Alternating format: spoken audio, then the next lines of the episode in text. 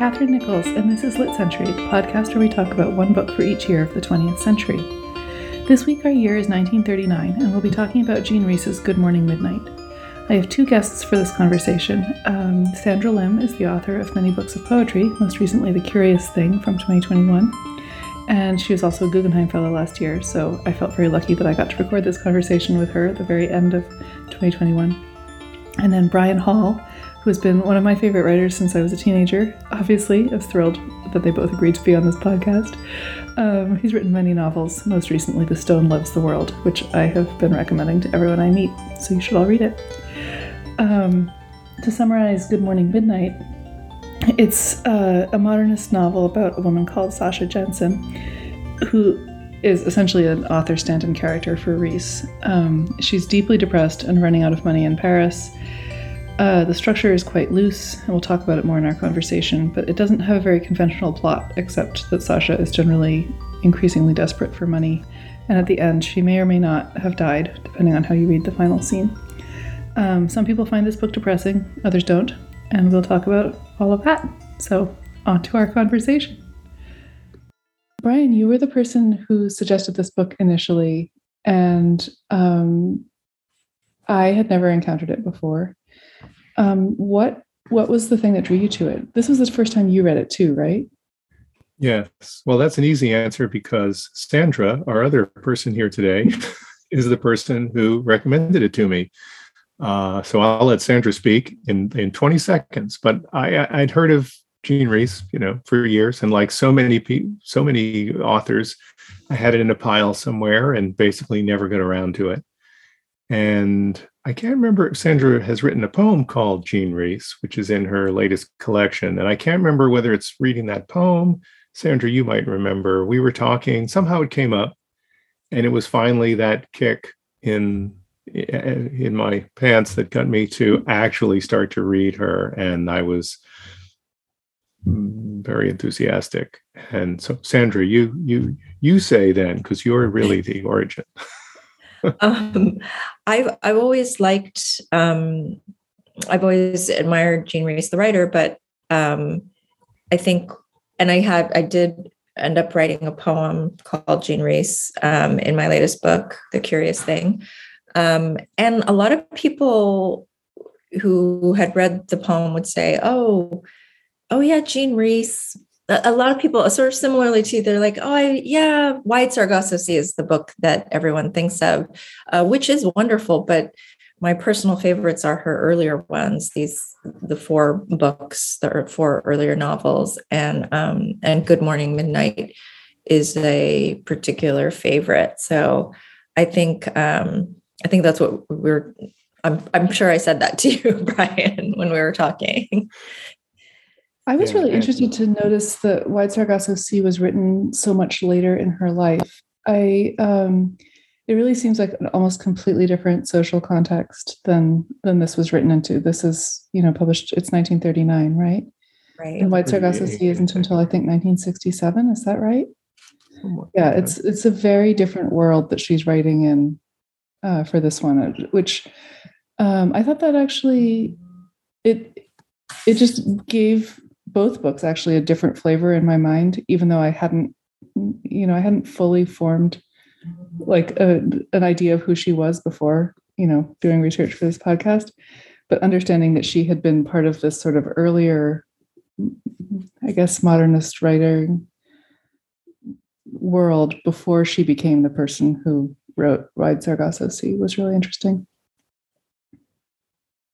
Yeah, it's, and Sandra probably knows the most of the three of us, but I'll throw in, that different world of those two books. The impression that I get in reading her biography about her life is that it's really like a resurrection of her. She had those four books. There was a small set of very enthusiastic readers, but after Good Morning Midnight, she just disappeared. People didn't talk about her much. Not many people read her. And they wasn't even sure whether she was alive or not.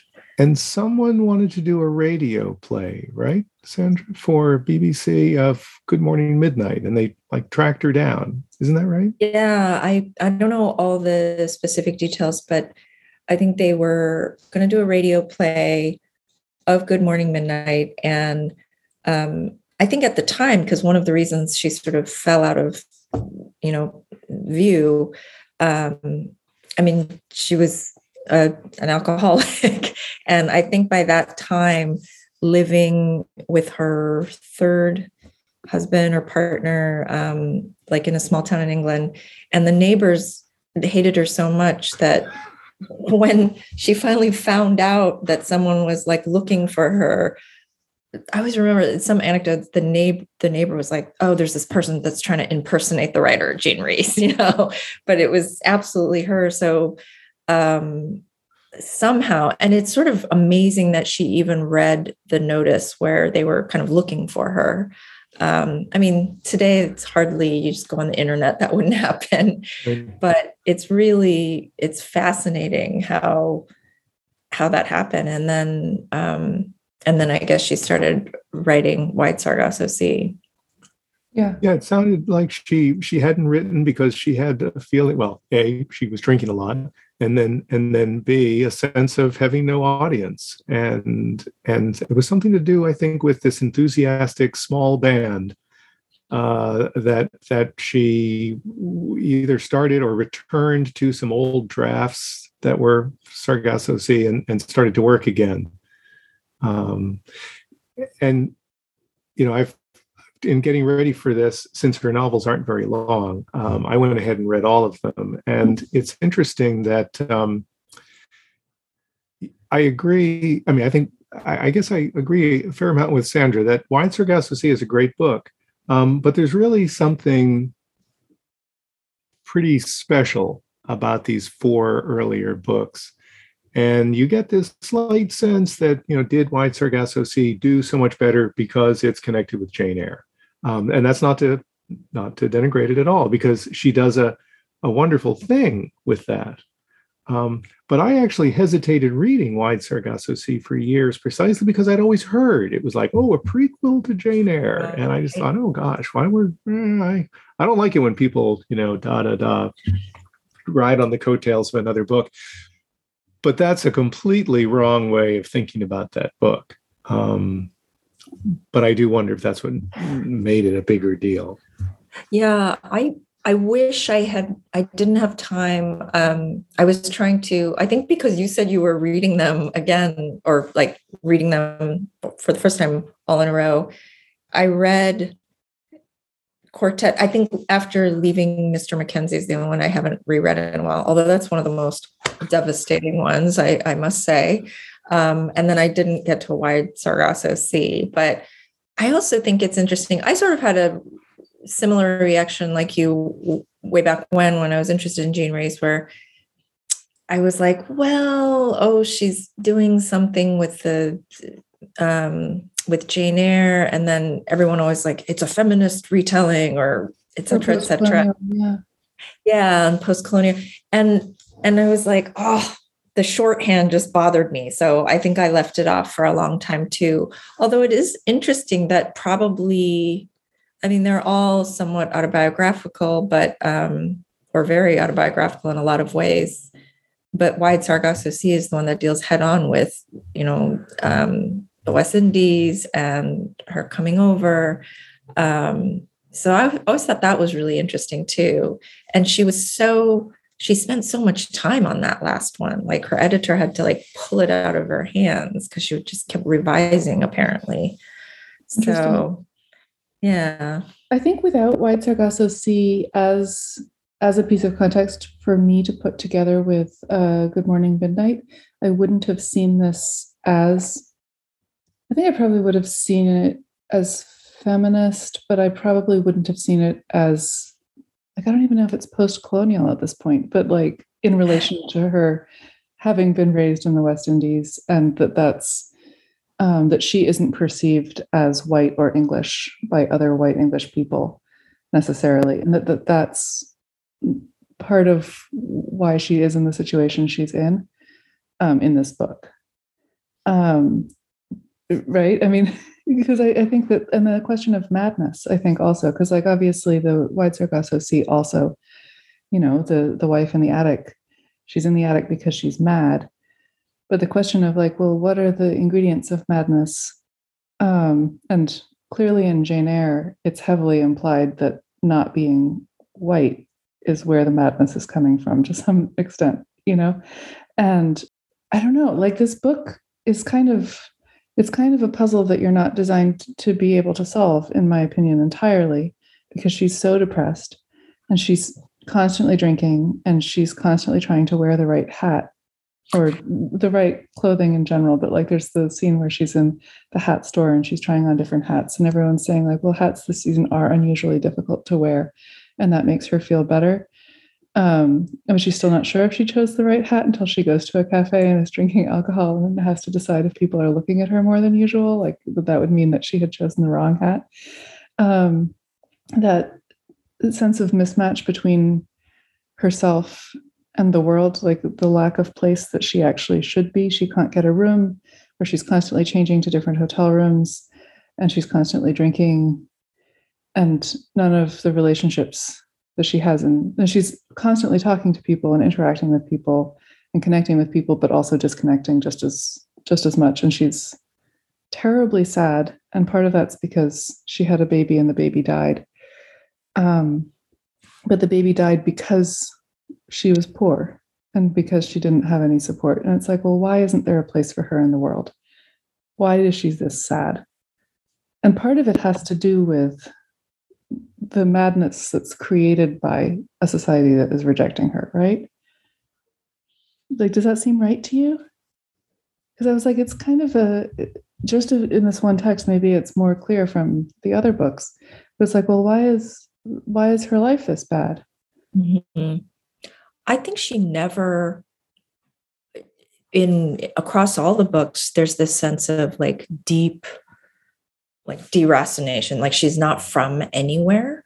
Yeah. Like she doesn't feel at home in, you know, the West Indies, or she never feels at home in England. Yeah. And in this book, I noticed reading it this time, just the constant monologuing or thoughts in her head about the worry about looking English or not looking English enough, or looking Parisian or whatnot, but she really seems,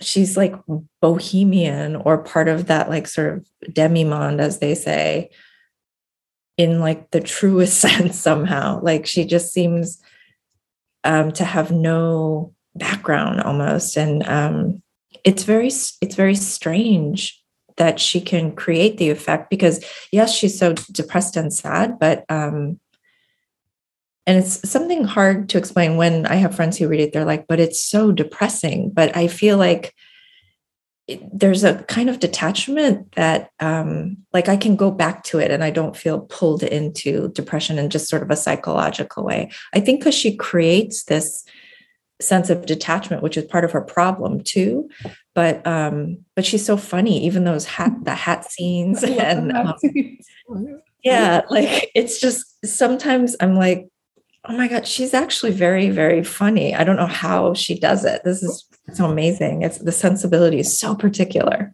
Mm-hmm. Yeah, I there's a quote, somebody writing about King Lear years and years ago, and it always stuck in my head. I have to paraphrase because I don't have a good verbatim memory, but it was basically, you know, this is a play about, you know, emptiness, nihilism, despair, lack of God, da da da da.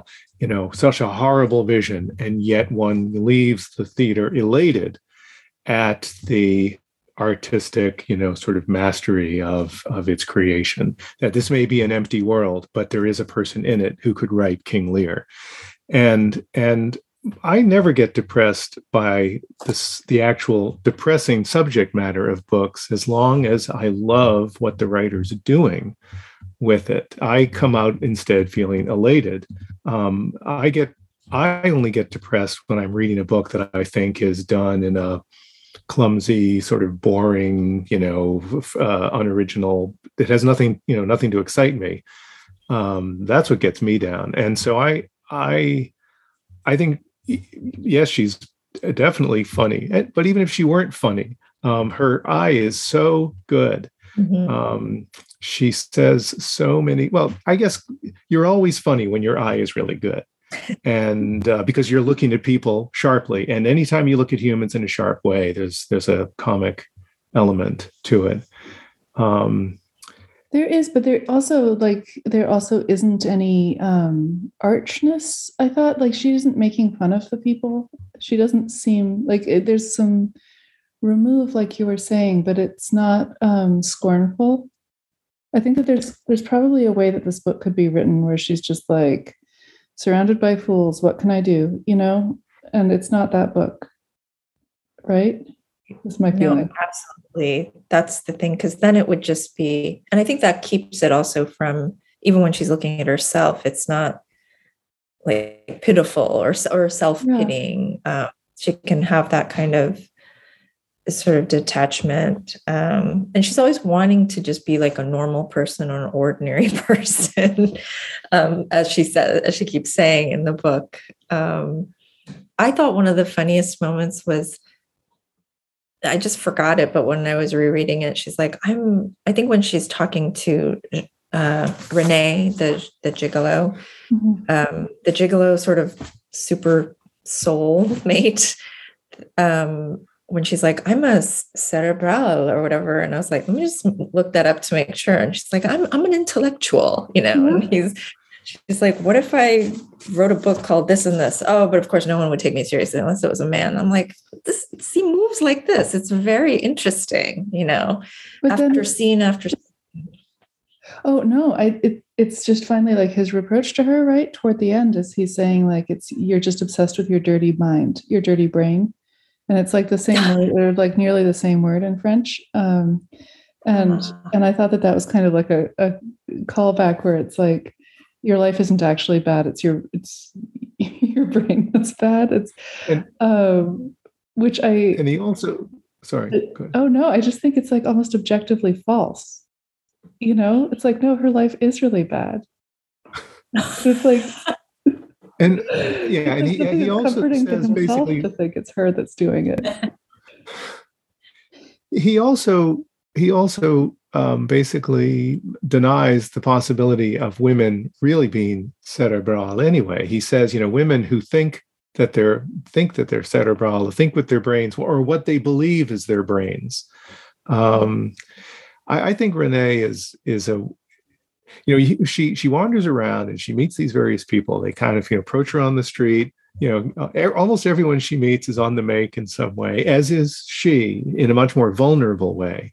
But all the men and this vision we have of walking down the street in Paris, and everyone in this part of the society is nobody has any money, and they're all trying to figure out how can they get money from somebody else. Mm-hmm. And she's talking about the humorous elements, this fur coat that she's wearing through the whole part of the book, which is in the present, except, there's that middle part in the past, but this fur coat, which basically fools everyone. She's completely penniless, but she's got this one fur coat, and she hasn't sold it because she's found out that you can't get much money for selling them anyway. And also she's cold all the time. And so it's the only thing that's keeping her alive. And these men keep approaching her. And Rene, among these people, he is the one who takes up the most space in the book because he's completely incapable of taking no for an answer. She never believes a word that he tells her. And he basically never believes her. He keeps thinking that she must have some money or something. He keeps trying to get something out of her. And as Sandra said, I mean, you can't write stuff like this and see this in a sort of a clear way without it being quite funny underneath all of the bleakness. It reminded me of Orwell's Down and Out in Paris and London, because it's a very similar situation kind of, but there's one part in that one where Orwell says it's weird how all the tramps are men. I guess women just get married. And I think that implicit idea that he doesn't really pursue or really think about what that would mean. Right. If you have absolutely no options and you have to depend on some guy, is that your life would actually be what she's describing, which is like kind of terrifying degree of vulnerability, because like when she does have a baby, she does not like all of the sexual favors she's trading, like that they will eventually at some point result in babies at some point.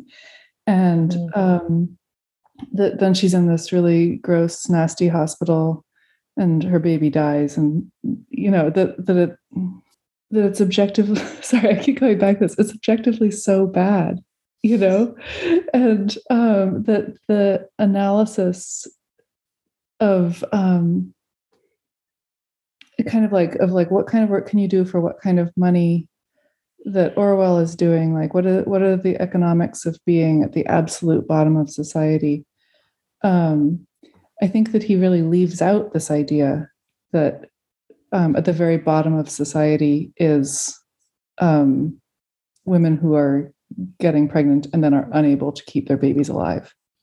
Right. Yeah. And are all the tramps men, because many of the women at that stratum are dead. You know?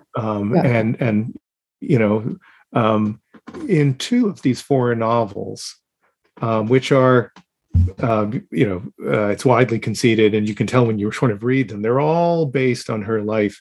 It's a little bit, when you read the four of them in quick succession, it's a little bit like watching The Crown on Netflix, where they change the actors every two seasons, because it's clearly the same life cast in slightly different ways. Then she gives a different name to the person every time. Mm-hmm. But in two of them, it certainly is metaphorically implied strongly that she dies at the end. This one, and is it After Leaving Mr. Mackenzie? Somebody hits the main character. She falls and strikes her head against the table. That one's not told in the first. The other three aren't in the first person, and the character hits her head, and then and slumps to the ground. And the novel ends with two other characters meeting in the street and walking off together. And there's strong implication that she has died. And this one, the vision at the end of it seems in a way symbolically, it's the commercial traveler next door. Is he wearing the white nightgown, or is he wearing the blue nightgown? In the white nightgown, he's like a ghost figure, a skeletal death figure. The blue nightgown with the black spots, it's like a evil warlock figure. There's this dichotomy of this character. Again, like the fur coat, he's this drumbeat through the book. He's in the next room, this malevolent voice in the next room. And at the end,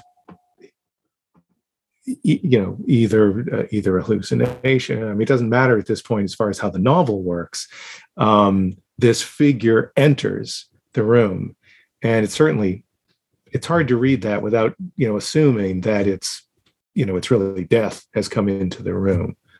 The thing I like about her objectively really bad circumstances is that Rhys isn't interested in just making her a completely, you know, she's not heroic at all. And that's what I really like about it. She's terribly vulnerable. Yeah. But Rhys doesn't shy away from the, you know, destructive or whatever, the passivity, which is very, very strong in all four books, mm-hmm. Which I, as a reader, occasionally want to, you know, which is fine. This is what you want in a character. You want to be able to respond to them in a complicated way and say, you know, come on, can't you know, engage that way? Just there's two things I want to say. One, I'm so glad, Catherine, you brought up Down and Out in Paris and London. That's another one of my favorite books. Oh, really? I love that book. And I mean, sometimes when I think of Rhys, I just, you know, you could call her books Down and Out in Paris and London, and the West Indies.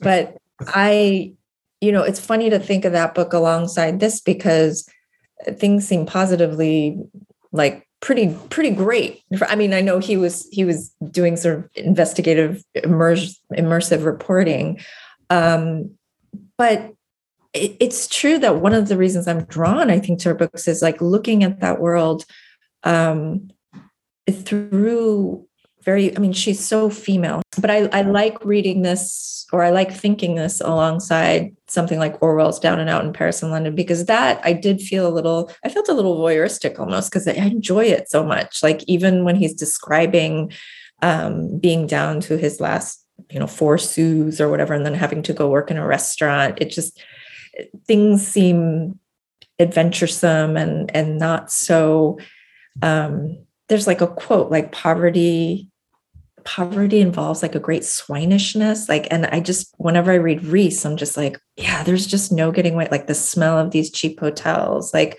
the real, like you're saying, the objective awfulness about it. But I do want to think, I want to talk about the ending too, but the other reason, I think Brian, you were saying there's part of you that's like, on the one hand, you're like, she's so deeply passive. And sometimes I want to shake her, but actually I rarely want to shake her because she'll do that herself. She's like, if I just get a new hat, if I get a new dress, if I just find after 2 drinks, I'll be alive again. But there's this other thing too, where there's this weird way in which, maybe I'm saying too much about me, but that sense of hopelessness or awfulness, I'm sort of drawn to it. Like she lets herself go there, but still observing all the while. So that's sort of interesting. I think that's, to be honest, that's a lot of reasons why I'm attracted to these novels. It's just sort of, I'm comforted, not in a way like, oh, I can just relate to that in a superficial way, but there's something, I don't know if it's like the death pull or some kind of passive pull. Because there's a lot of folk wisdom about like poverty, about what goes on between men and women, about being a woman, and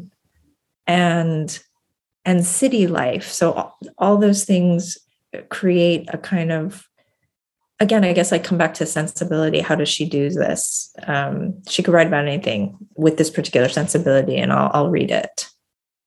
Yeah, I was thinking about some other texts that are about kind of like grinding poverty and thinking about like, what are the actual logistics of this life? And there's, on the one hand, there's stuff like Little Match Girl, which is like, has sort of a sentimental gloss and is sort of meant to make the reader feel a certain way. And it's like, you don't want to shake the little match girl for being passive. It's like, it's sort of like, it's like the soft lighting, like her passivity is part of the beauty of her death. You know, it's like that she is so beyond anything she could do making the situation better. It's only that someone has to help her. And so it's like meant to kind of stir this sort of feeling in the reader, and that can feel manipulative, I think. I don't think that story is usually read as like literature for grownups.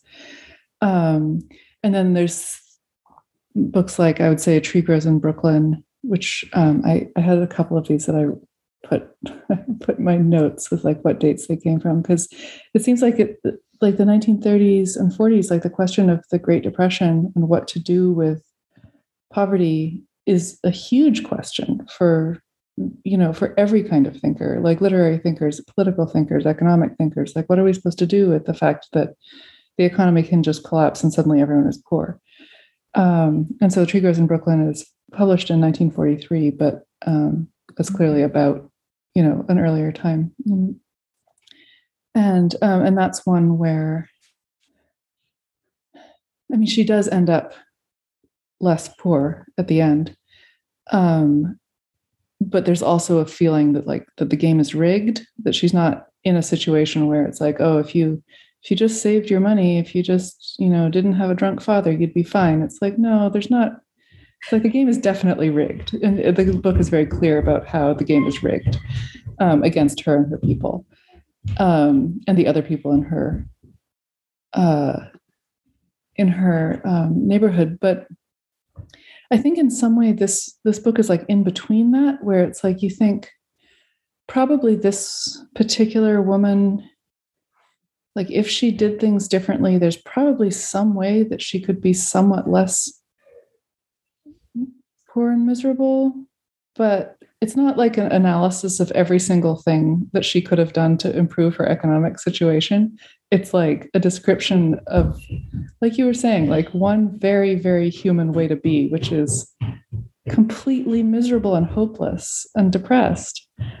And also she's caught though in the system is sort of rigged in terms of, I mean, she's stuck in this patriarchal system, and you know, the men are all either kind of predators or prey, the way that she interacts with them. And the one other reason why I really find Good Morning Midnight fascinating is, like, in the earlier novels, she's sort of, Brian was saying, you could see her like kind of growing up, but going downwardly mobile economically. Yeah. And in this one, she's a beautiful woman, grown old or middle-aged. I'm not sure exactly how old she's supposed to be, but I think like she's past sort of that age where her capital, what she had as a woman, was high. And I think what you're saying about the system being rigged, she's very like caught in that. Yeah. When I referred to some of the passivity, I actually wasn't, I didn't mean to imply that I thought that she could in any effective way get out of her predicament. I find it all four of the books together. And then this one is sort of the last and the most, I guess the darkest of the four. I mean, they're all pretty dark, but I feel that she's, as a writer, I think she's presented in a very compelling way how boxed in this woman is, and 99% of it is because she's a woman. You know, that the society, you know, Orwell, it's a totally different thing because he's male, and there's just so many opportunities that he has that are, I mean, we don't even need to discuss them. There's so many of them, and they're so big, and she is completely stuck. And so it's not like I'm saying, oh, why don't you do this and then you'll be in a better situation. I don't even want to.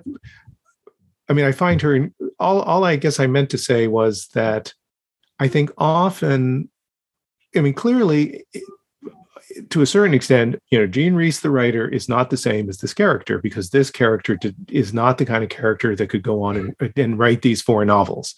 So it's, you know, very clearly a different person, but she's drawing on a lot of her experience. I love it. I am recording a podcast. I'm sorry, sweetheart. Lovey, talk to Dada, please. You have to talk to Dada, Lovey. Sorry. No problem. Okay. No, I wish we could include these in the podcast. You know, why not? Real life circumstances. Exactly. Yeah. You know, here you are, you're trying to have a room of your own, and you can't quite have it. And, you know, and thinking about this book, you know, what this book feels like, this extended riff on rooms. You know, she's clearly explicitly made this one of the framing or one of the structuring aspects of the book. And I think just this idea of, you know, yes, I have a room, but of course I'll lose it the moment I can't pay for it. And then this wonderful gradation of, you know, a room, a beautiful room, a room with a bath, a beautiful room with a bath, a suite. That's like the pinnacle when you get to the top, the suite. And then you hit, it's like the wheel, it's like the great wheel of fortune. You get to the top and you have the suite. And then as you start down, you go back down through the beautiful room with the bath, down to the room. The room with the bugs on the wall. Oh, yeah. Where they won't give you a refund, but they will pay for an exterminator to come, and the room smells of sulfur for the rest of the day. And to me, that was Marks, but then they move.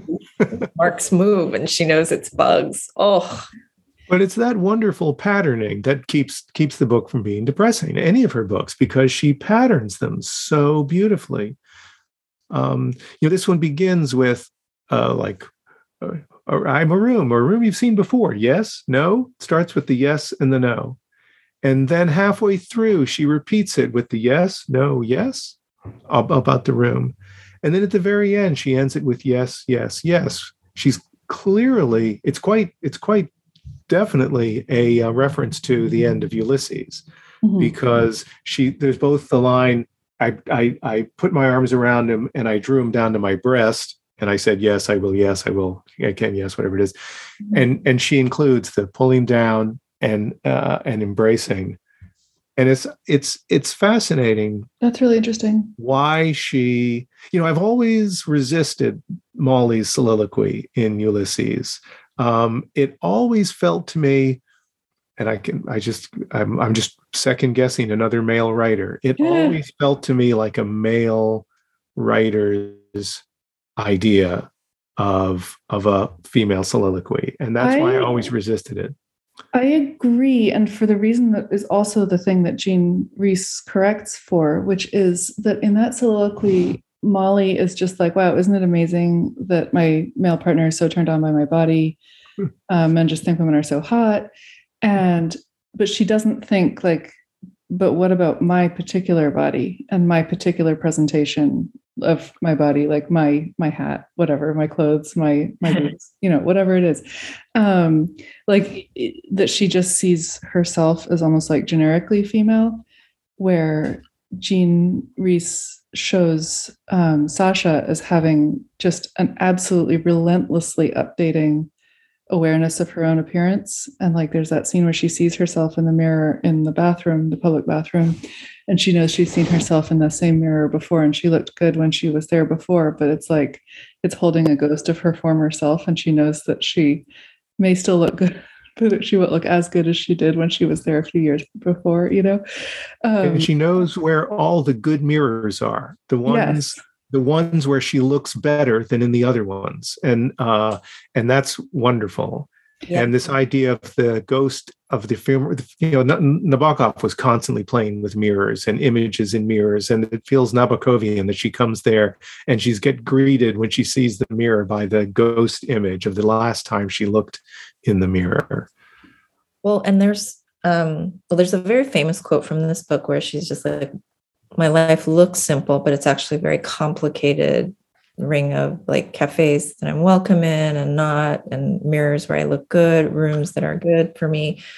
I also think, just going back to the beginning of the book, Brian, when you mentioned the room says no, like inanimate objects talk to her, which when I first read this book, I was like, did I read that correctly? The room, and then other things talk to her. So it's very, very strange.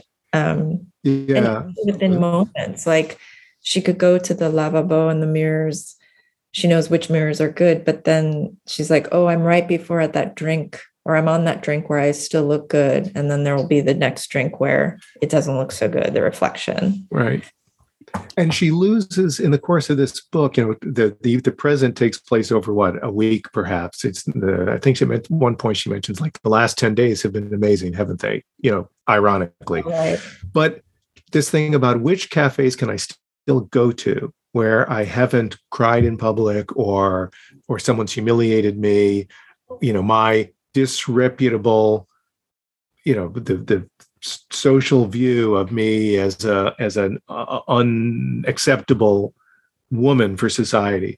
And in the course of this book, one of her last refuges gets destroyed for her, the Pig and Lily. Yeah. And it's Renee who ruins it for her. And I just think that's, we see sort of one additional step downward, or one additional move of the walls in closer at that point. And Renee, he's a guy, right? To him, this is nothing, who cares what the waiter thinks? Well, of course she cares, and she needs to care what the waiter thinks. It is the whole world is so small. Like when you said the walls close in just a little more, because you never go into anyone's house. You never go, maybe they're walking outside, but it's like the whole city of Paris is basically cafes, these like sort of sad hotels, bathrooms, Oh, shops, I guess. When I was reading this, I was also reading Civilization and Its Discontents for our episode on that. And so I was just thinking about just the idea of madness as being something medicalized, like the idea of madness being something that should be treated by science. And this book seemed like such a repudiation of that, because it just reminded me of a thing that I guess I read on, Twitter, like people don't need therapy, they need money. That there's like a certain amount of her, madness that's actually just the smallness. It's like the feeling of the walls closing in is these ways in which the whole society is not able to treat her properly. Like she's not able to be treated by anyone with respect, really. And the worse her situation gets, the worse it is. And what she sort of envisions it toward the end of the book as a machine with all these tentacles, and that she sees that some of them are like eyes, right?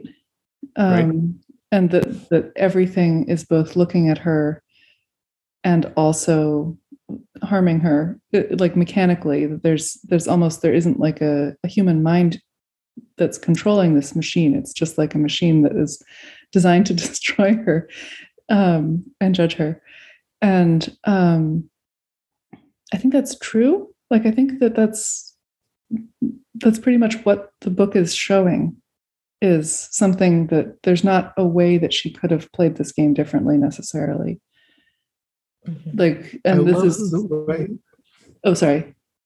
I love the way that machine, if I had been thinking of that in a book I was writing, I might think of the arms with all the eyes. I wouldn't think of all the other arms that have the lights on them, so that you have this vision of a machine that looks at you, but also lights you brightly so that it can see all of your flaws or all of your weakness, that you're under this spotlight. Yeah, and you can imagine, whether it's like a Jane Eyre type circumstance, or Freud saying like, oh my gosh, okay, taking notes in my notebook, a machine, you say, you feel that you're being manipulated by a giant machine. And to see that as evidence that she's somehow wrong about the world, or that she has like this, madness. But I think that it's her very correctly assessing the situation. Right. Her being sort of, her vision being the sane one in a sense. Yeah. Yeah. Because she's always also talking about masks. Like there's those great scenes where she's like, I could take this off. I could also take it off, hang it on a nail, put a veil. Like then she starts dressing that mask that's like detached from her. That's right. Get the mask to look better. Yeah. But it's sort of, you're reminding me, I mean, this was written, I said 1938, 1939. It was published in 1938. And Yeah. So all Freud, Nietzsche, everything being so bubbling in the atmosphere. There's also a reference, which I didn't really focus on until I was quickly, I read the four, but then of course, since they're all sort of about the same life, I realized that I better quickly skim through this book again to remember what's in this book as opposed to the other three. And in reskimming this one, she talks about the Paris Exposition of 1937. It's right toward the end. And first time around, I just kind of bleeped over it. But this time I looked up that exposition. And as far as like setting it in 1937, this one for like it's called like the arts and technology of the modern life. It was that exposition. And it's really wonderful to look at photographs of that while you imagine her going. She says she goes in through the Trocadero entrance, and that it's all empty and beautiful, cold and empty and beautiful. So here's this like world exposition that's supposed to be attracting all these crowds. We get the coldness again, which is over and over and over again in her work. And, coming from the West Indies, never getting used to the cold. The emptiness, the beauty, the lights in the water. There's this wonderfully lunar desolateness to it. And the fact that it's set in this monument to like world culture. And the theme of the exposition was like peace and... Well, hang on. I actually wanted to say something about that also, because I didn't finish it, but I was watching on YouTube a lecture from Gary Leonard, who is a professor at, I guess, University of Toronto, who's talking about that element of this book.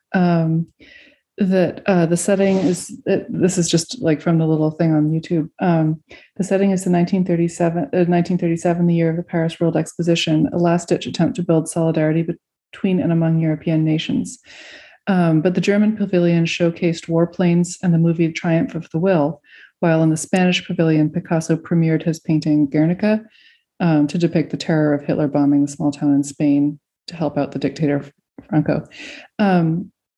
So I think that the point of this lecture that he was making is that some of her feeling of despair has to do with knowing that we're heading back into a world war. And Renee says, "Oh, you see that light up there? That's the Star of Peace." And Renee says, "I think your Star of Peace is mesquin," which I had to look up, but like shabby, trivial. And then he goes on and in English, calls it vulgar. This meretricious Star of Peace. It's a wonderful. Yeah, I think that the idea that like brutality and fascism is lurking in her life already and is very soon going to overwhelm whatever efforts to push it back. That's everywhere in this book, I think. Isn't there there's a character to Lise, her friend? Yeah. Who it might be from another, kind of misses the war or like.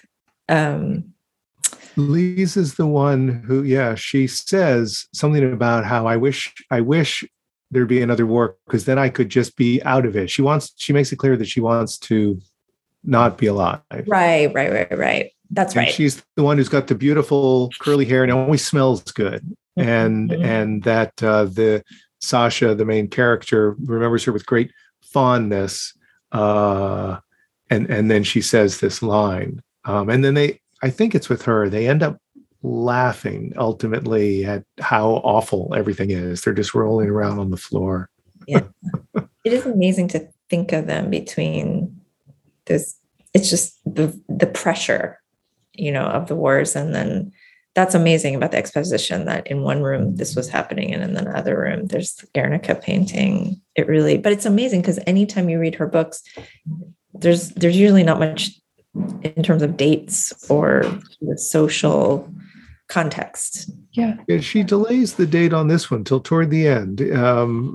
She finally says, we know it's going into winter. She keeps talking about that, but we don't know which season. And then toward the end, shortly before they go to the exposition, she mentions that it's 1937. Mm-hmm.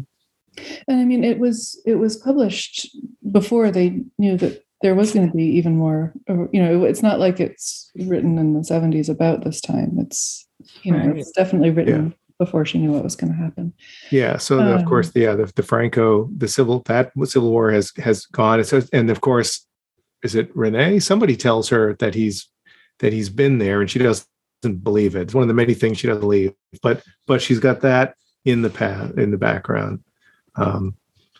We just did an episode on Eileen Chang's "Love in a Fallen City" that was published in 1943, about 1941, which again has that feeling of like writing about World War II.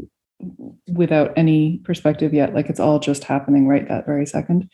And that one has a lot of contrast between kind of spaces like traditional Chinese spaces and then what's available in Hong Kong, which is like this kind of world without rules where everybody is sort of outside of whatever their original context was, which is both kind of exhilarating and scary. And I think that there's some feeling of that in this book also, where there isn't a traditional place that she could belong. There's no, family structure or like group of people that, maybe were horrible, but they also are her people. She's only a person who kind of exists between spaces and in this sort of lawless, ruleless cafe and hotel kind of world that seems pretty new, right? Like it's not something that existed. I mean, I think that probably urban centers always had some number of people who kind of can get around without context in some way. But it still seems like, so they talk about passports in here and like how like people need fake passports, but passports had only just been invented basically. Like people didn't need papers to prove citizenship or to move from country to country until like World War I. And I talked about Freud and World War I in this. Anyway, so this idea that you need papers in order to move around was fairly new and really, within the lifetimes of these people, and the number of people who are in a sense kind of stateless like her. So that's an increasingly like more and more people are in that position of being kind of without safety net or without context. Even if that also means that they have more freedom. I did not know that about passports. So that's fascinating. But I do think I always felt some of the most sad moments in this book, or most despairing, as you say, is that sense of being just absolutely without community, especially in this book, because at least in, is it Voyage or Quartet, the one where she's sort of like entering the dance hall world, she sort of has friends, there, and a community, but here she is just so alone. And so alone, yeah. It's sad. Yeah, and even, when we were first talking about this podcast, and I'd been talking to Sandra, and she had gotten me onto Jean Rhys, I'd said, "Oh, let's do Good Morning Midnight," and then in reading the four, it occurred to me that it's actually pretty helpful, especially to read Voyage in the Dark right before. That's the third of the four, right before this one, because even though they're all four based on her, Voyage in the Dark is the one that goes back to the part of her life when she was a chorus girl. And so, and Voyage in the Dark is the one that has the most about having been raised in the Caribbean. And so that's the one where if you read that one and this one, and then just assume it's the same person, don't worry about the different names, you get a bit more of a background about London, what she's leaving there, the people that she has to deal with there, the community that she loses there.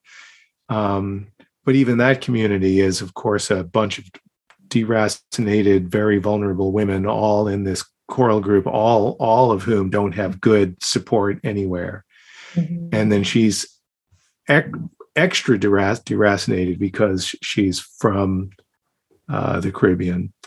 And that's the one that most, again, you think of sort of the practicality of a room of one's own, which is talked, with that idea of a certain minimum material, something is necessary to allow the human soul to do anything except endure.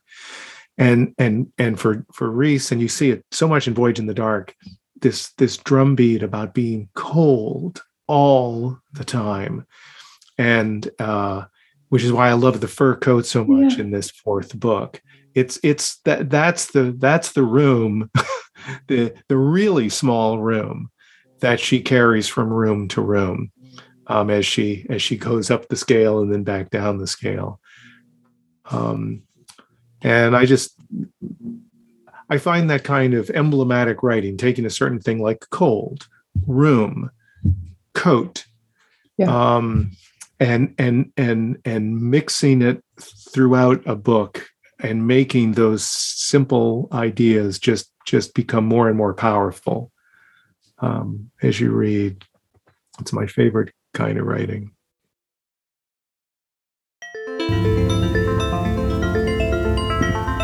All right.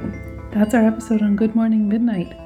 Thank you so much to Sandra and Brian and to Adam Baer for our music, as well as everyone at Literary Hub for hosting us. As always, we love to hear from listeners. Please rate and review us on Apple Podcasts or tweet to us at LitCenturyPod on Twitter or email us at litcenturypodcast@gmail.com. Thank you and goodbye till next month.